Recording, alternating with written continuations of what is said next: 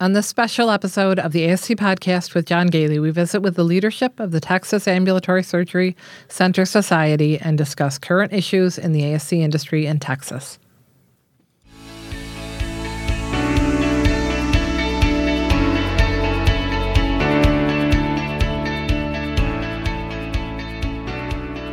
Welcome to the ASC podcast with John Gailey, the longest running podcast specifically focused on the freestanding ambulatory surgery industry. This episode is sponsored by Surgical Information Systems, providing cutting edge information solutions for surgery providers and ambulatory healthcare strategies, the nation's leading regulatory compliance resource for ambulatory surgery centers. For more information about our sponsors, please visit our website at ascpodcast.com.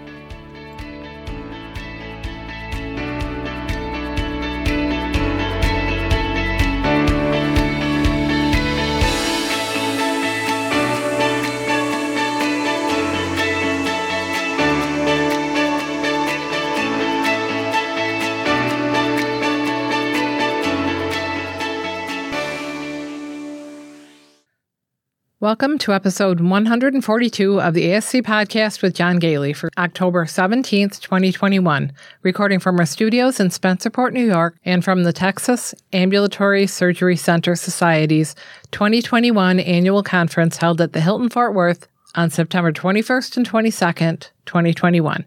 This is Sue Cronkite, Chief Researcher for the ASC podcast with John Gailey and Senior Nurse Consultant for Ambulatory Healthcare Strategies.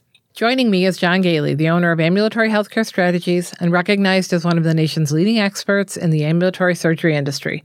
Mr. Gailey is the author of over 10 books on the ASC industry and a frequent industry speaker on regulatory accreditation and finance issues. So this, uh, first of all, I have to apologize to the state of Texas and mm-hmm. the state uh, association there, the Texas Ambulatory Surgery Center Society, because it has taken us quite a while to get this episode out. It has been a, a busy time here, and we, mm-hmm. so you and I, uh, after this conference, uh, had two other conferences we went to. So yeah. Uh, you've been doing the editing. I've been trying to get the uh, everything together for it, but it has taken us a while. So this was the first conference that I was able to go to in person since February of 2020. Can you believe that's over over 18 months? And, mm-hmm. and actually, by the way, I was the first time on an airplane since yeah. uh, February of 2020. So uh, quite a quite an experience. It was great to be in person to see so many of the people that we've come to know and and respect over the years uh, in person. It really, uh, you know, it's a big difference between you know watching people on Zoom sessions and mm-hmm. virtual conferences and actually being there in person. And Sue, you were scheduled to go along with me, but unfortunately, we had a client issue. You've uh, you've been very busy with surveys recently, so mm-hmm. uh, you had to stay back and take care of uh, one of our clients who had a survey at the exact same time. So, but I was able to do it on my own. Unfortunately, we didn't have the studio with us. So, yeah. one thing that you are going to notice is that the interview, the, the quality of the uh, recording is is actually quite poor, I would say. Mm-hmm. And uh, we did the best to clean it up, but yeah. unfortunately, there's only so much you can do when you're using an iPhone. Mm-hmm. And then the other problem is since we didn't a lot of background noise because yeah, a lot of a lot of people excited to be out visiting with everybody, so you could hear a lot of that in the background. Yeah, we were uh, we were actually out in a public area. We didn't, mm-hmm. have, you know, the uh, in Ohio and in New York, which we recorded after that. We had our studio with us, our portable studio with us, and we were in a closed-in room. But uh, here I had my my trusty old iPhone, and uh, we did it in a public area. So uh, you'll have to bear with us as we talk talk to the leaders there. This was the first time, by the way, that I uh, was able to uh, both speak at the Texas Association meeting and, you know, be able to record a discussion with uh, leaders of the Texas Association. So uh, we have promised that we're going to do this again, and hopefully next year maybe we'll take the studio down with us and have a better quality recording. Hopefully you'll be there with me, Sue, and I can have a little bit more uh, help in trying to uh, do these interviews. So I was down there to participate in a panel discussion uh, on a topic that I don't generally talk about, which is uh, marketing in an ambulatory surgery center. So, what did you have to say about marketing? Funny you should ask that. yes, I thought so. we, uh, yeah, I mean, uh, of course, you say this a lot, Sue. That I, you know, you, I could just somebody could just name a topic and I would yes. talk about it. Even, even if mm-hmm. I knew nothing about it, I would just make it up as I went along. But yeah, this is one of those areas though that I, I don't think I have ever heard you talk about. No, and it was interesting, and and uh, you know, we talked uh, a little bit about why you know I was chosen. And, and part of the reason is because I have been in the industry quite a long time, and you know I've seen uh, different tactics uh, over the years, and mm-hmm. so it was interesting uh, during the conversation that I actually kind of disagreed uh, with some of the other uh, panelists who were talking about the importance of a of a uh, social media presence and optimizing your website, and and not that I don't feel that that's important, but when we talk about marketing an ambulatory surgery center, I think one of the biggest things that I, I noted is that there's only really two things that we market uh, a surgery center for. You know, one is to bring in new physicians so that we can enhance the number of cases we're doing. And second is to make sure that patients are well aware of our existence and that we provide high quality care so they can feel comfortable coming to the surgery center. But it was an interesting conversation and, uh, you know, a great opportunity to kind of uh, dialogue with other experts in that field to discuss, you know, what we should be doing uh, from a marketing standpoint. So it was uh, it was an interesting speech, and we had uh, quite a number of other speeches. Unfortunately, because we didn't have the studio, or I, I didn't have the studio down there, we weren't able to do other uh, interviews. Uh, but while I was there, I did schedule a number of other interviews that uh, we did in um, Ohio and New York. So mm-hmm. we'll be able to hear some of those speeches in the upcoming weeks. But let's take a short break, and we'll come back, and you'll have our interviews with the leadership of the Texas Ambulatory Surgery Center Association. And again, we apologize about the poor quality of the audio here, but we did the best we could to optimize it. And uh, at least we had an opportunity to talk to people in person there. Mm-hmm. So let's uh, take a break and we'll be right back.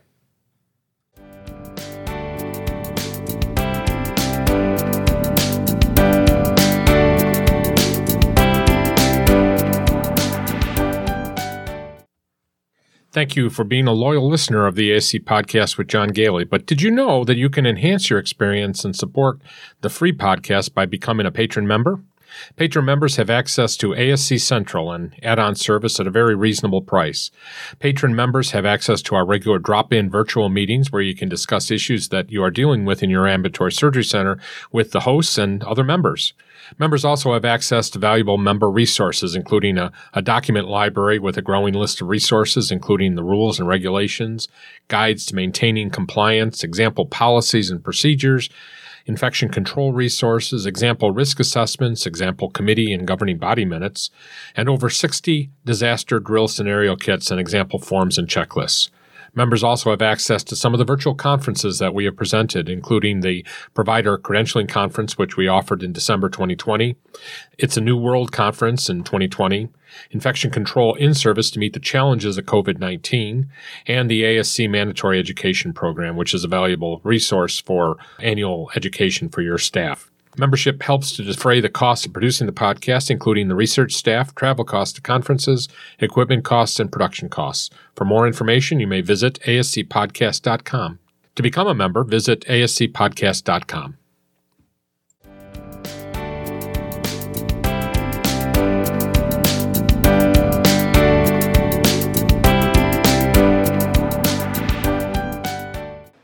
So this is John Gale. I'm here with Kim Persley. She's a, doctor. She's the president of the uh, Texas Association. Welcome to the podcast, Kim. Thank you for having me. It's great to, uh, to be here. I, I, think I told you earlier that this is my first time coming to a live conference since uh, the pandemic started. Yeah. So, uh, congratulations to, to, to, going to Texas for this. Of course, I'm two other conferences next week, but it is great to be live here. It is great. Yeah. So, uh, tell me a little bit about uh, the state association here in Texas, and uh, you know what what great things you're working on. I know you've been extremely active as an association during the pandemic sure. and at the after. I guess we can't say that it's over right now, but you know during this whole event? Yeah, so the association over the last 18 months has been an amazing organization to be a part of. We have been so involved, so busy. When our state uh, told us on a Friday that we would not be able to do cases, elective cases in our surgery center, um, we got together over a weekend and came up with um, procedures that our centers could follow to mm-hmm. help them at one point, you know, reopen their doors so we could safely see patients again.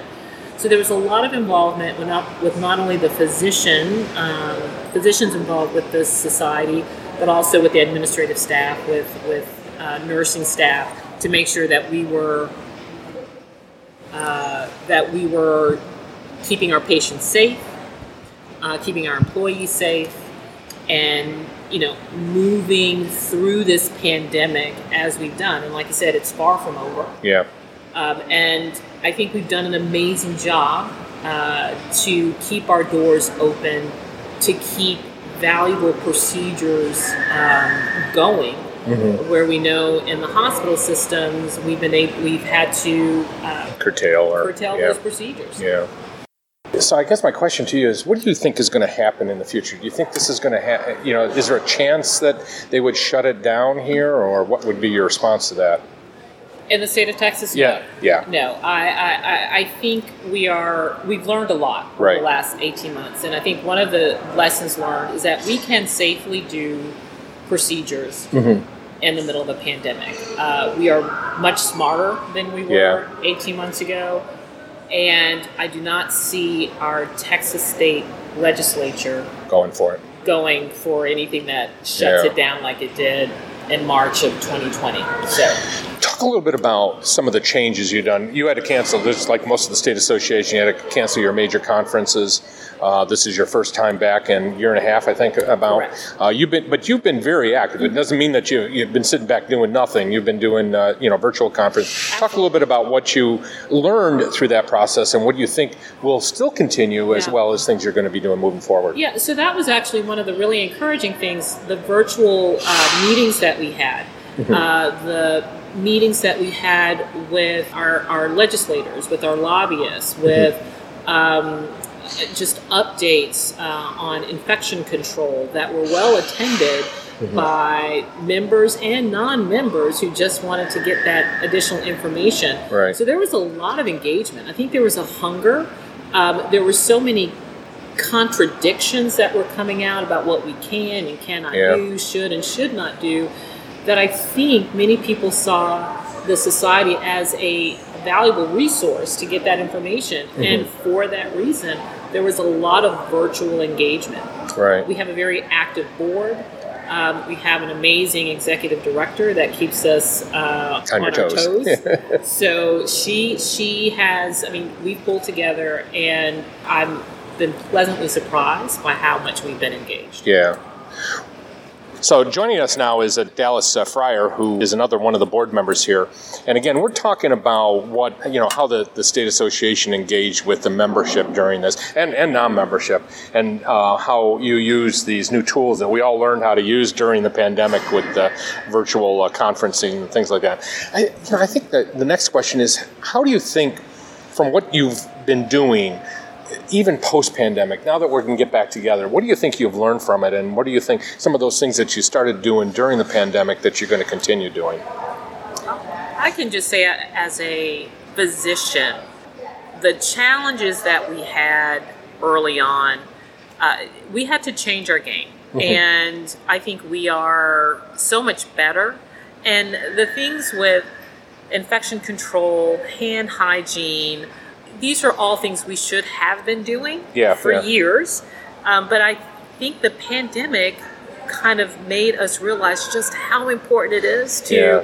you know, listen to our infectious infection controls folks and know that they're doing, Yeah. you know, they are doing their job, and and we have seen, just in general, just fewer fewer people get sick from Right. everything across the board. I mean, we had we didn't have people who were out because of the flu, because of all the hand Yeah. hygiene and masking. So I think going forward, those measures will serve us well uh, across the healthcare system.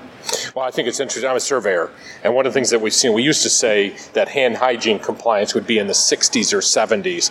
Um, and now, if you're in that l- number post pandemic or Oh, during the pandemic, yeah. you're, you're not in good shape at all. So we're seeing those numbers jump because people are really taking it seriously, not, not only in the surgery center, but in their own personal life. Mm-hmm. So they've, they've helped integrate that into their operations. I think those things have become habit Yes. for everyone, and I think patients are also engaged and asking proactively, "What are you doing?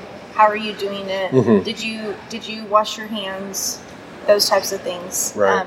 And and I think for me, one thing that I saw when we had to close down on visitors, we had to really concentrate on taking care of one patient at a time. Mm-hmm. We got very intentional and very focused with our with our care during that time, and we've been able to maintain that. Mm-hmm. And I I think that that has rebuilt that personal connection mm-hmm. with your patients um, when sometimes it can be hectic in a, in a busy time. And especially now, opening things opening back up, Right. and, and everyone's so overwhelmed with the continued um, stressors that Yeah. we're all facing. It really allows us to connect one on one with the patients. So uh, now you went virtual. I know you're doing a like every two weeks. You're doing a, a town hall, for example, and it has a different topic each time. Talk a little bit about that and how uh, that has helped in your engagement with your uh, your membership. So the, the town hall topics are, ti are are very timely topics, and they're uh, they're hot topics, and they're things that people need to know and want to know more about. The people who are joining have very positive feedback. Um, it is it is again another resource that the society has been able to give to the, the community. I mean, it really is not something that we're just kind of holding on tight to, but it is open for other folks to kind of use as a resource. Right. Where do you think you're heading from here? I mean, are, are those virtual conferences going to continue? Are you, you know, are, have you found uh, some uh, innovative ways to even moving forward to continue to use that, mixing that in with your in-person conferences? Yeah, I don't know about you, Dallas, but I think virtual is here to stay. I, I, you know, it um, is convenient. I mean, the idea of being able to sit in your car and listen to a uh, virtual meeting for 30, 45 minutes Yeah. during your lunch, a late lunch, I don't think we want to give that up. I, you know, I was flying down here. I actually attended a virtual conference on the plane uh, with Triple HC. I, you know, who could have done that? First of all, I wouldn't have even known how to do it. You know, I'm not We're- one of we're those much more technical literate stuff. now, yeah. aren't we? Um, and I think that it, it allows us. I think they're both aspects are important. I think being able to get together um, with a industry expert Mm-hmm. when something comes up Yeah. and having that ability to do that almost you know within a week Mm-hmm. is extremely important instead of having to wait oh let me write that down and Yeah. Mm-hmm. we'll be sure and have that at the next conference Yeah. it's complete by then um, but I do think that it's also important to have the live networking opportunities, um, if for nothing else, than to get out and uh, continue the human connection. Yeah, it's still very hard. Regeneration. Yeah, it's still hard to get. I, I, I have enjoyed this conference so much, getting to see people I haven't seen in two years, and uh, I'm sure that's been a great advantage to to you also. Tell us a little bit about the conference and when you put it together, what you were trying to focus on as you were putting the content. I, I just did a session on marketing, which is interesting because first of all, I'd never been talk, asked to talk about marketing before, and I can't remember the last time. Somebody talked about marketing at a state conference. You see it sometimes at the Yeah. federal, but talk a little bit how, do, how you chose the different topics that you uh, chose. Well, I'll let Dallas answer that since she was on the committee that organized it. It, it really comes um, out of things that we want to know about ourselves. You know, we're operators, we're um, providers in the in the ASC industry, and we're very fortunate because we as board members have the ability to interact with our lobby groups. So we're very in tune with what's going on at the state level, and so we tried to pick topics that are going to be beneficial for everybody, all of the attendees things that we want to know more about, things that we've learned and that we want to spread to everyone else. We want to make sure that we're maximizing value um, to our members and that we make it worth their while coming out. And we'll continue to do that. We'll continue to ask for feedback. Um, some of the topics, like infection control, is obviously it's a regulatory requirement that you have infection control training every year. But it's just everything is changing so quickly and we've got to learn to be agile and responsive. And I think that's what this agenda, specifically even like the marketing, how Yeah. do you market now? It's Yeah. completely different than it was 18 months ago. Well, and social media has become Yeah. much more important. Yeah. You know, and I think the other thing that shaped the meeting is kind of the interaction and feedback that we would get from the different forums and questions that would be posed on the website, and um, you know, it kind of kind of grew, I think, organically from there. So these were these are questions that people would kind of throw out and say, "Hey, what are you what are you doing with this scenario?" And I think those are some of the issues that kind of got incorporated into the the meeting in general. So, uh, Elena Fuentes just uh, joined us. Uh, we're kind of doing this spontaneously here. So, as we're sitting here uh, during the conference, people are joining us and, and joining in as we go along. Welcome, Elena. Thank you so much for having me, John. So, we're talking about you know how the state association here in Texas uh, has been reacting to the, the events of the last year and a half, and we were just talking about this conference and uh, you know the effort that went into putting it all together and the types of topics you chose. You know, I don't want to repeat anything, but um, certainly the uh, the obvious topics at hand, right? How we've been dealing with COVID and infection control. Yeah. Um, how we've been dealing with shutdowns and PPE shortages and, and, supply chain issues. But I think for me, the most beneficial um, thing that I've seen now that we're starting to recover from COVID and are really dealing with staffing issues yeah. right now, the most important thing for me was that staff engagement session and, and really figuring out how we can boost morale, how we can retain employees, how we can keep people going mm-hmm. after 18 months of yeah. stress and fatigue and, and difficulty. And working long hours long and all hours, that, yeah. You know, uncertainty. Um, that's that's been really tough on them, specifically on my team, and mm-hmm. so thinking of ways, especially as we come into the last quarter of the year, yeah. thinking ways of how we can really boost people up to just make it through the final stretch of this year. You know, it's interesting during our marketing session. I, I, never even thought about this until we, we got together as a team. One of the things we talked about is how do we market I, you, we always traditionally think we're marketing to the doctors, we're marketing to, um, you know, to the patients. You know, but now we're also talking about um, marketing to potential employees. Mm-hmm. And joining me now is uh, James uh, McClung. He is uh, also on the board here at the um, uh, Texas Association. Hopefully, this microphone will pick up all of you, you guys. This is kind of weird. Everybody just joining in, but it's all right. I was just holding up here. just following orders. I listen to your podcast. Oh, thank you.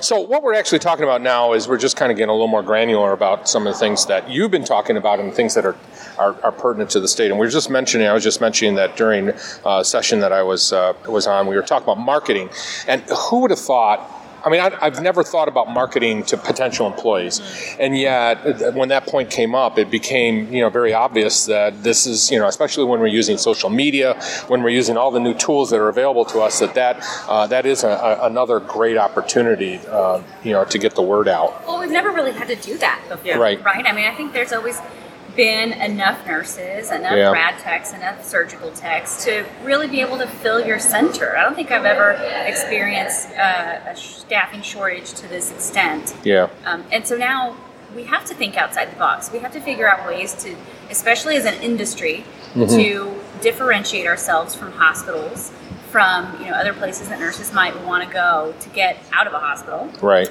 Um, and show what the benefit is of an ASC. Mm-hmm. And I think what, what I've seen um, lately is i have been hiring more people from other industries yeah. other than ASC. They've been coming from ORs in the hospitals. They've been coming from um, uh, even the clinical setting, a clinic setting, yeah. um, or from the bedside in med surg nursing. So, uh, really starting to train people in how we do things in an ASC and bringing new outside nurses and, yeah. and rad techs that we haven't seen before. Get some new blood in. Absolutely. Yeah. And, I mean, you have to external marketing, right? Uh, and transparent pricing. This is a conversation for another day. And but internal marketing, I would argue, is more important because that's when you start talking about culture. Uh, Elena and I were actually in a meeting the other day. Uh, it was a meeting of the minds, I guess, of an organization, and uh, the CEO, CEO, yeah, uh, he had 14 characteristics of leaders, mm-hmm. right? And they were very short, simple explanations of delegation, right? The characteristics of the leader. Mm-hmm. And to internal market that, right? Very nice and neat, or uh, you know, come up with a committee ideas of how to put that on the wall, right? And when people see that, they want to emulate it. They, they see that they um, it promotes you know, stakeholders to be more invested in the center and um, you know take ownership of their experience in the workplace. You know, it's interesting to bring that up. We've been uh, talking quite a bit on the podcast and in the virtual conferences we're doing. We're, you know, we started up these uh, boot camps uh, in the last year, which have become extremely uh, popular. And I think, uh, first of all, nobody had ever done it in the industry, but we started because suddenly we're getting a lot of people from the hospitals. We're getting them from outside of the ASC industry, and they come in here. Yeah, let's face it, we know that some of the nurses out there that you know that came to the ASCs think, oh, it won't be so tough over in the ASC side, right? It, this is where I go when I retire because things will get easier. Well, they learn very quickly that that doesn't happen. Yeah. Well, you know, I've often heard this. You know, when I'm a surveyor, for example, I'm often hearing people say to me, you know, well, we don't have to do that in the hospital. We all know that the hospital has higher standards. Well, not at all.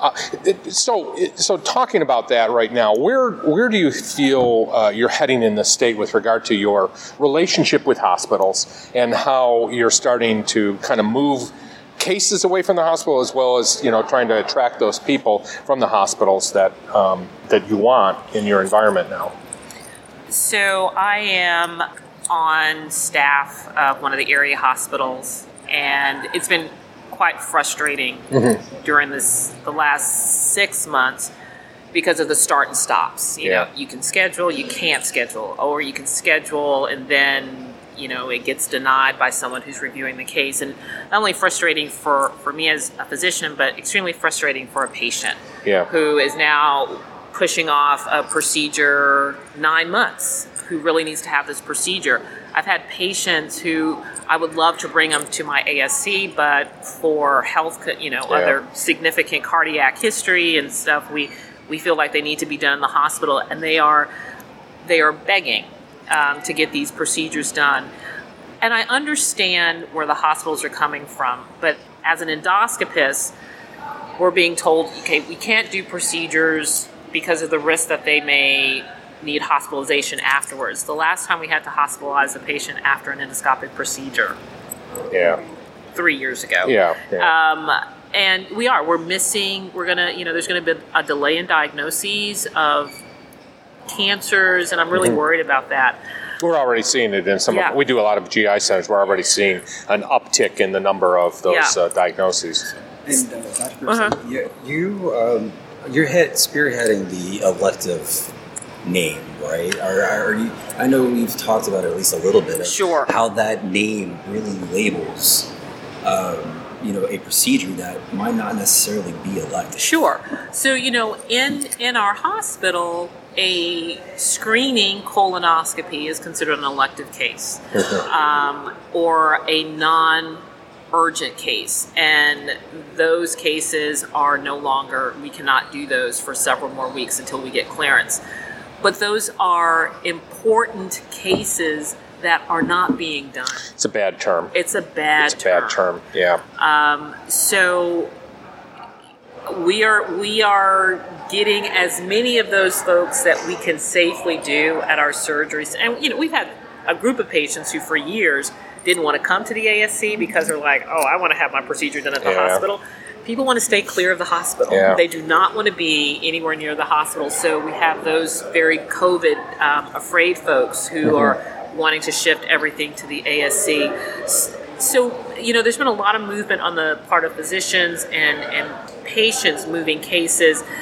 The hospital systems, I think they're still trying to catch up. I, yeah. I think they're still trying to figure out how to do this. And although it's been 18 months, it's still a struggle. I mean, every couple of weeks we are getting a new email about okay, so we're gonna we're not gonna do this, we're gonna do that. Yeah. And I think as far as we're concerned, once we made changes, we kind of stayed the on yeah. a certain course. Um, so yeah, so that's where things are the, with with the relationship that I'm having with with uh, the hospital that I'm affiliated with. Well, I, you know, one of the arguments I've been making recently is that the role of the hospital is starting to evolve. Uh, thankfully, you know that we know that the hospital needs to be there. In my hometown right now, even before the pandemic, we had 95% occupancy.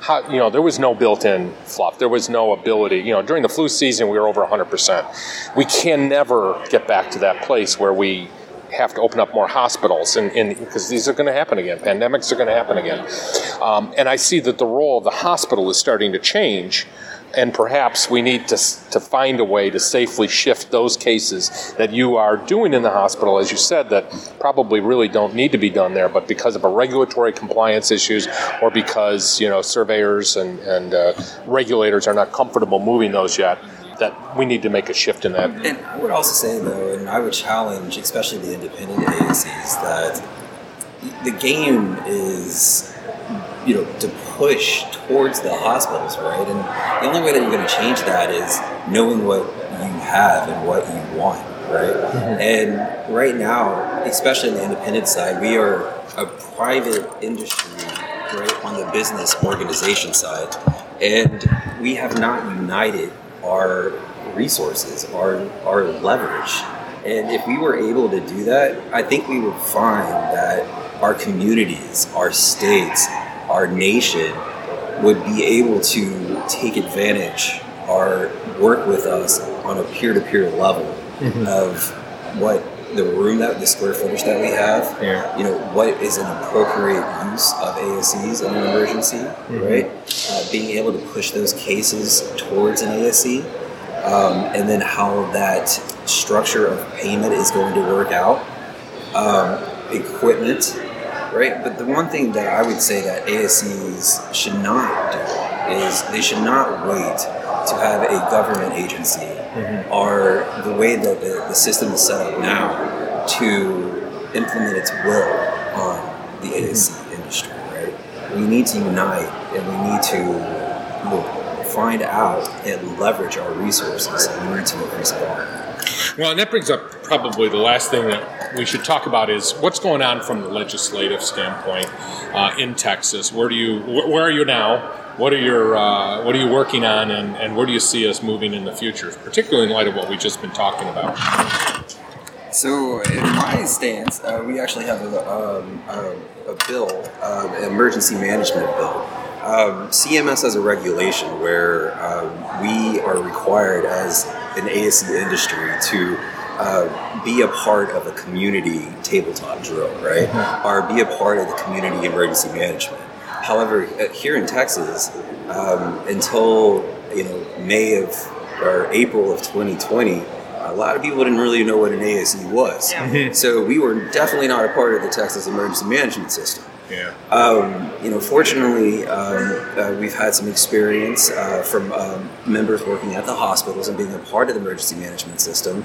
So when we were shut down, um, you know, against against you know without choice, right? Um, the first thing that we thought of was, well, you know, emergency management is protocols, right? And so these protocol people, they are, you know, they just open up this big tome of protocols and say what to do in a pandemic, right? Yeah. And if it doesn't say ASC on there, we're not going to call ASCs, right? Yeah.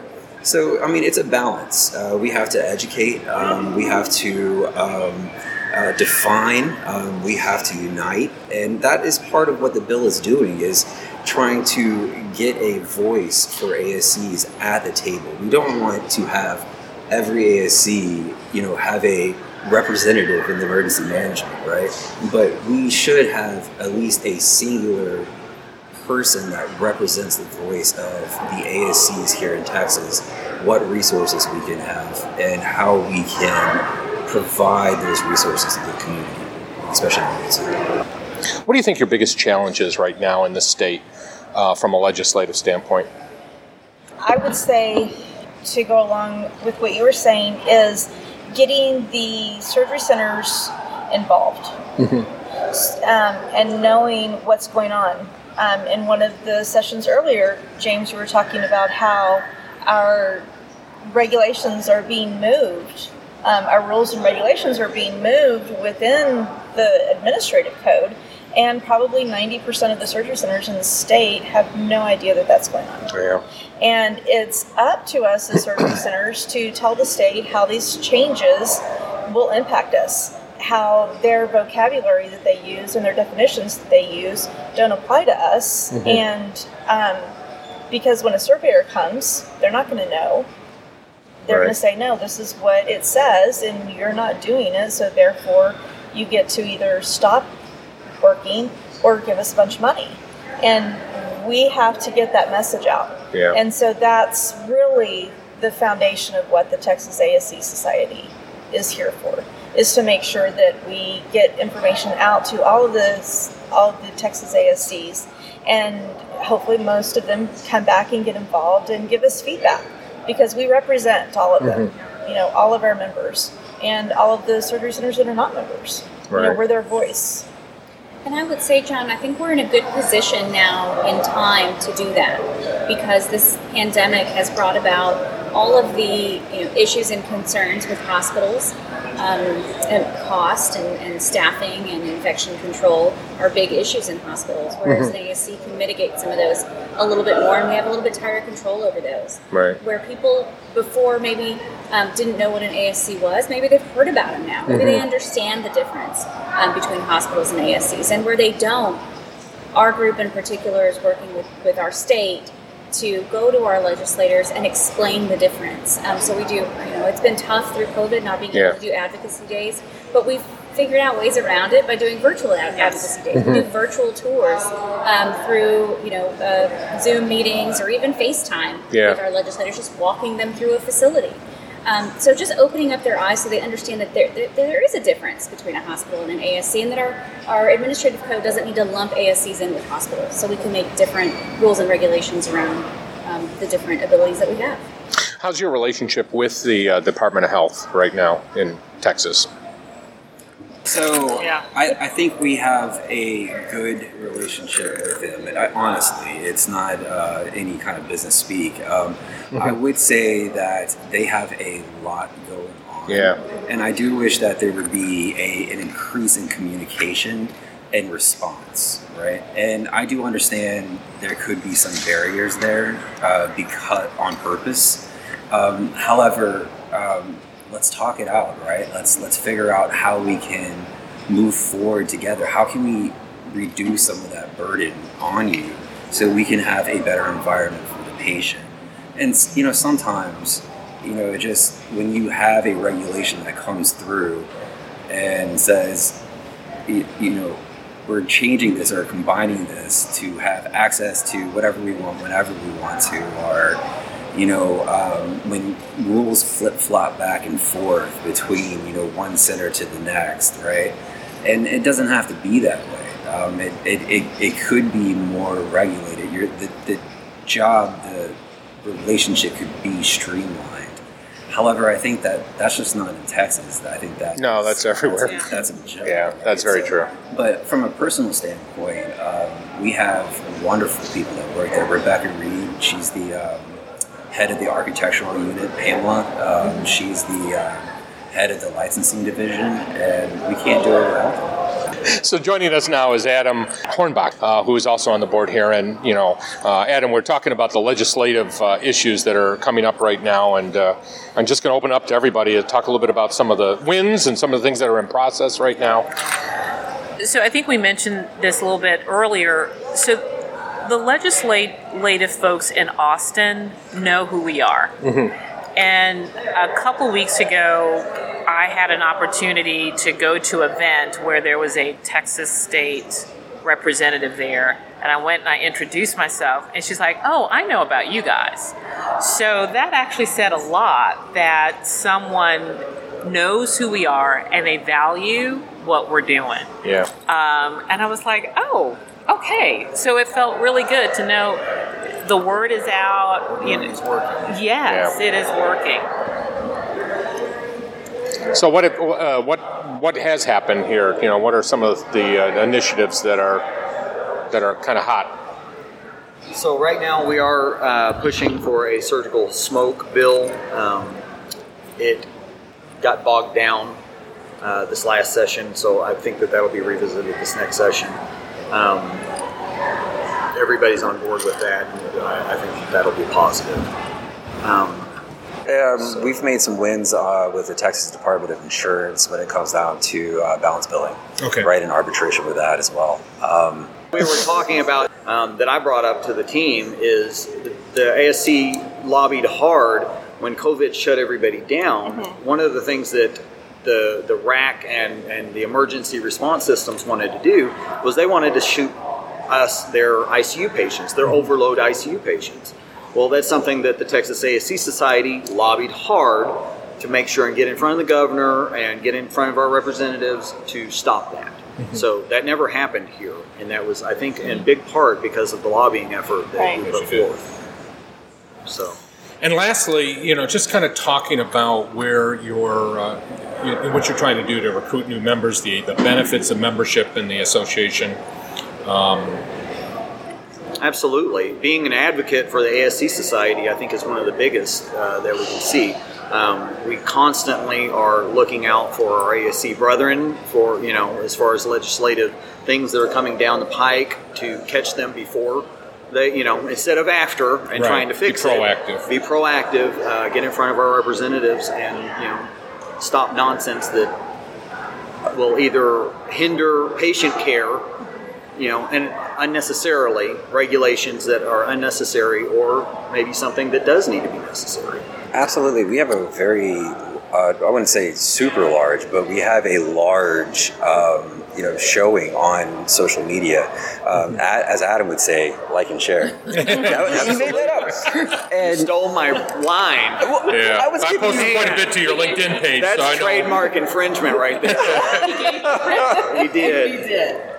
Wow. I had to give you credit because it was brilliant and so simple. But um, you know, um, uh, consistently we are either you know between one and three between uh, CASA and ASCA uh, when it comes down to uh, new likes uh, on our LinkedIn page, um, Twitter page, Facebook, um, and the only reason why I know that is because we have an outstanding team, the best Yeah. when it comes down to Jennifer, Krista. Courtney, our lobbyist, um, Taryn. they- Taryn, yeah, um, the most amazing team. That we're very gelled, and um, I think that when we get together, we certainly like to uh, argue appropriately. Well, and I, I got to say, uh, also on behalf of the podcast, we uh, we do track statistics. Uh, you know, sometimes between twenty five and thirty percent of. Of our listeners come from Texas now. Of course, you're Really? big. You're a little bit big uh, here, but uh, yeah, but you're well, and of course we engage with you also on uh, LinkedIn. You know, you're uh, Absolutely. we, we uh, cross pollinate a, a lot there, uh, but uh, we would encourage. We'll, we'll we'll put a link on our uh, show page for this to uh, people to sign up. And uh, so, when's your next conference? Live one. We, we may, uh, I guess we need to talk about our winter infection control conference. Is, so actually, somebody else asked me about that earlier. They said, "Are you still doing that?" So uh, you know, we're We gonna. generally try to do two a year. We try to do an infection uh, one and then our annual. Yeah, no, okay. Yeah. And so it's it, has it been set yet, or not not yet. Okay. We're Our, our timing is off because we did an infection one this year already. A virtual so one. yeah, Right. so our timing is kind of off. So I'm not Yeah. Real well, I'll get the information from Krista, and we'll we'll make sure that Yeah. we post. And, But we'll have a town hall in two weeks. sorry. So every two weeks you have this town hall. What day? Uh, what day of the week is it? It's a Thursday. Thursday afternoon. They're short and Thursday sweet, two to two. two thirty. and it's for members. That's correct. Yes. Now, if, if you're not a member and you are a Texas ASC, please reach out. Please Google it because you will be able to attend. We want you to see the benefit Yeah. of the hard work that our team is doing. Um, it, the the um, content expert for that topic is um, you know a leader of the the te- a Texas ASC and um, will be able to help um, and is there for you to um, as a resource as a tool. So uh, please take advantage of that. I think part of the uh, we I think our we have a our membership is great, and I think part of the reason why we may not have more members is that I think the the society has done such a great job moving in the background. Yeah, yeah. People don't realize all the moving parts and what is taking place to get And who, the, who is responsible who for is getting responsible, it? Yeah. you know? Um, and so having folks that think non-members Mm-hmm. come to virtual town halls is actually, I think, really helpful. Right. Um, so they can see, oh, this is all the stuff that they're doing to Mm-hmm. kind of move the agenda forward. So, yeah. And there's So- a great forum on our website where anyone can go in and ask questions, Questions, yeah. and get directed to what is available or get linked up with um, the appropriate person to, to help them work through their issue. Well, thank you so much for inviting me out here. It's been a pleasure to be out here. Uh, I've already uh, told you I'll be back next year, and it is a pleasure to, to, uh, to work with uh, uh, such a great group of people here and dedicated people. So, on behalf of uh, uh, all of our listeners, thank you for all the work that you do. Thank you, Thank John. Appreciate it. Thanks, John. So this is John Goehle. I'm here with Susan Cheek, uh, who is uh, with Dallas Endoscopy Center and a former uh, president of the Texas Association. And uh, you are, like I am, a CPA. So we did the secret handshake that nobody else knows about, uh, you know, before we started the interview here. But Susan, welcome to the podcast. I'm sorry that you missed the uh, the rest of the crowd, but you have some unique skills and a unique perspective from being the media past president. So first of all, let's start by how has this organization changed since you you know were there? I, one of my favorite stories is that my favorite title is immediate past president. Oh, that's right. so you're probably enjoying that, especially during that. the pandemic. So talk a little bit about how the organization's changed in the last couple of years since you were president. Um, well, we have really have a much bigger social media presence. Um, we've partnered with a, a very good um, firm that is our, our lobbying firm that has a very much depth to it. So besides representing our issues for us legislatively, um, they also have a very uh, deep uh, bench, I would say, of people that help us out as far as um, our social media presence. Um, it, you know, all the way to whenever uh, the legislature is in session, tweeting out what's going on that day. In- you in real time. Uh huh. Yeah. In real time, and um, and then tracking for us. You know all the hits that we have to our various uh, websites. What different topics are trending?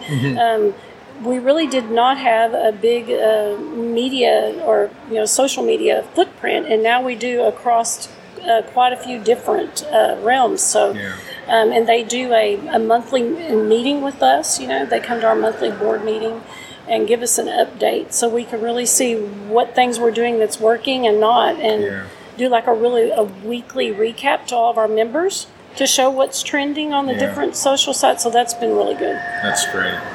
Now you're also uh, you come from the financial side uh, here. We were talking just before we uh, turned the microphone on here Mhm. as to some of the uh, challenges in Texas right now from a financial standpoint. So you can talk a little bit about some of the things that are that are going on that you know kind of affect everybody from a financial standpoint. Okay, so I think that um, with the transparency laws that are coming down, I think both at a state level and federal level, we should be lobbying for more transparencies from the insurance companies about what coverages patients have.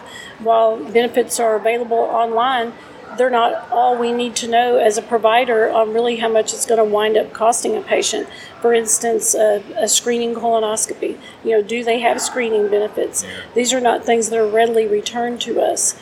Um, so, if the insurance companies um, were legislatively made to put a patient's whole coverage out there um, and return it, that would be very beneficial. And also to have to keep their records more up to date of who is eligible. So, a patient may have coverage one month and not the next, but the insurance company is lagging and updating that. So, you may verify, think the patient has coverage find out later they did not have coverage during that time period. Now patients are mad. So I think that um, those are things that, as these transparency bills are being passed, that we need to be pushing back. That well, transparency needs to come from both sides because our information to the patients is only as good as the information the insurance companies give us. So that's one. I guess you know during the pandemic, you know we just. Uh, come through quite a few different challenges, you know, being shut down on uh, elective procedures that, you know, financially impacted a lot of us. And um, being able to, uh, if you had a really good relationship with your banker so that it was easier to file for PPP loans, Right. um, I think that's a very good thing, lesson to be taught here because we don't know what's going to continue to happen. And I think that people need to um, have good relationships with their bankers and things so that when these PPP loans come out, they can find out what they do qualify for and even what's out there. And react pretty quickly to it as opposed to being reactive to it. Right. And make sure that you're taking it out or you're using it in a way that you'll be forgiven so you won't owe it back. Uh, the same thing with the HHS uh, monies that came, and now we're in an attestation period for that. And there's a, you know, if you really need to know how to uh, do your attestation so that you don't have to pay it back. You know. Um, and don't forget, those of you that are listening before the end of September, the September deadline is, is coming up. I know that there's a little bit of a grace period there, but mm-hmm. don't go too far into that grace period. Exactly. Do this pretty quickly. Mm-hmm. And um, so, and then um, other areas was uh, insurance coverage. So mm-hmm. we here in Texas we had Winter Storm Uri in February that shut most everybody down for a week uh, for a large part of Texas, and uh, insurance for that. So uh, business interruption insurance. Mm-hmm. Um, you know, initially our business interruption insurance uh, denied us because they said, well, you weren't shut down for because you didn't have property damage. Because usually business interruption insurance is if you had damage to your, but um, so I pushed back there and um, said, well, we could not be open because our generator would not run. Mm-hmm. And by law, we have to have that. And because it went up and down, it truly did uh, tear up our air conditioning system and our computer system. Wow. And so we were able to successfully get loss of revenue for that week and mm-hmm. also um, for our equipment that was damaged. And and that was a, a good thing. And um, so I guess what I'm trying to say there is you need to really look at your insurance coverages, mm-hmm. and even for during the pandemic, a lot of people's insurances said they don't cover for a microorganism, but there's a lot of lawsuits going on right yeah. now that people need to be watching, and I'm watching.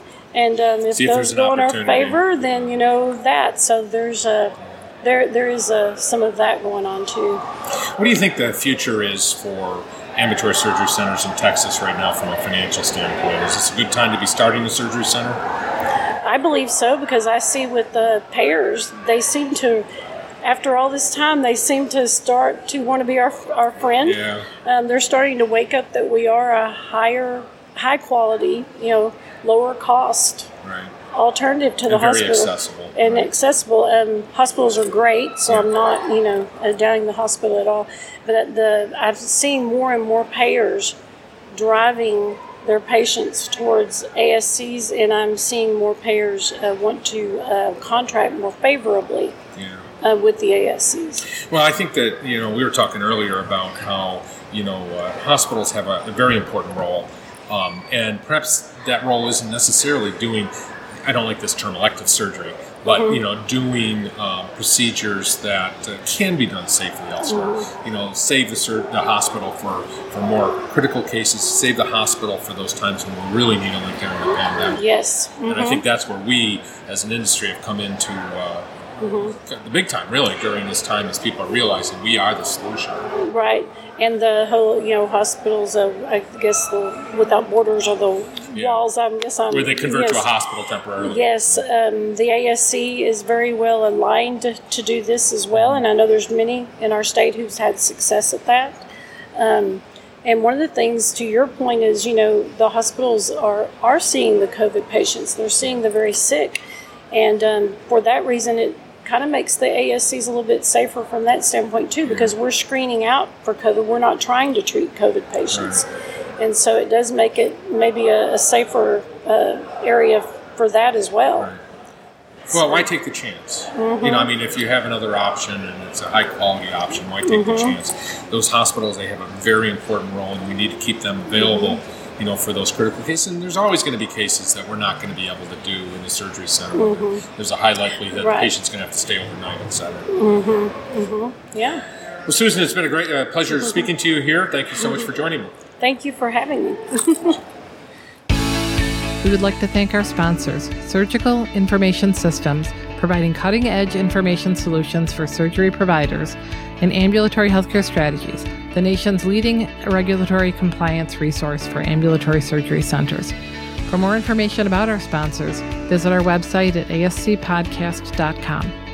This podcast has been an educational and operational tool and is not intended to be a comprehensive resource for all rules, regulations, and standards that an ambulatory surgery center must meet.